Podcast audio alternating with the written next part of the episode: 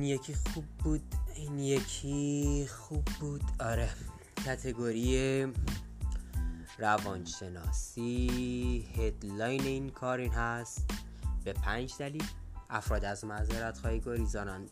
نویسنده هم هست آقای سعید داورپناه. دونه عکسم گذاشته، یه آقا از یه دونه تابلو دستشه، داخلش نمیشه ببخشید.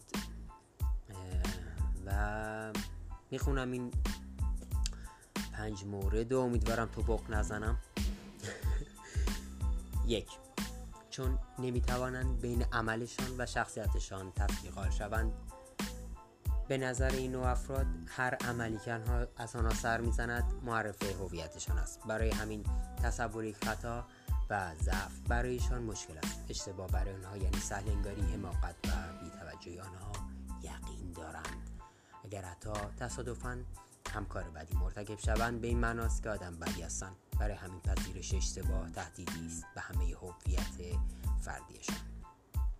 درخواست بخشش برایشان گران تمام می شود.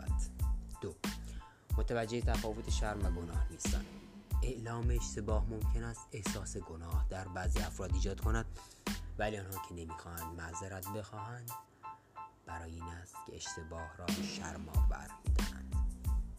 احساس یک گناه یعنی ناراحت شدن از عملی که ناخوشایند است، اما احساس شرم یعنی ناراحت شدن از خویشتن.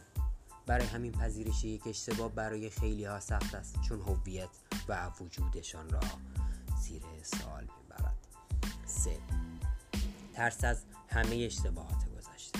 افرادی که معذرت میخوان امیدوارند مثلا رابطه سردشان با عزیزشان به پایان برسد و آشتی و مهربانی برگردد، اما آنها که از معذرت خواهی میگریزند فکر میکنند اعلام اشتباه و معذرت خواهی مساوی است با اعلام اشتباه برای همه کارهایی که قبلا از آنها سر زده است. چهار، میترسند مقصر اصلی شناخته شوند. معذرت نمیخوان و اعلام نمیکنن که از کارشان متاسف هستند، چون فکر میکنن تایید اشتباهی که مرتکب شدند همه مسئولیت و تقصیر به گردن آنها خواهد افتاد، در صورتی که منطقاً در هر اتفاق یا در هر رابطه یک اشتباه یا رفتار که بعد هر دو فرد در به وجود آمدن یک اشتباه یا رفتار بد مؤثر هستند. پنج، میخواهند فاصلهشان را با دیگران حفظ کنند. بعضی آدم ها دوست ندارن اعلام کنن اشتباه کردن، چون معمولا اهل بروز احساساتشان نیستن و فاصله های عاطفیشان با دیگران را حفظ میکنن. پذیرش شکست باعث میشود سپر عاطفیشان باز شود. یکی میشه برای همین ترجیح میدهند اشتباه خود را انکار کنند تا مبادا حریم خصوصیشان را بر روی دیگران باز کنند.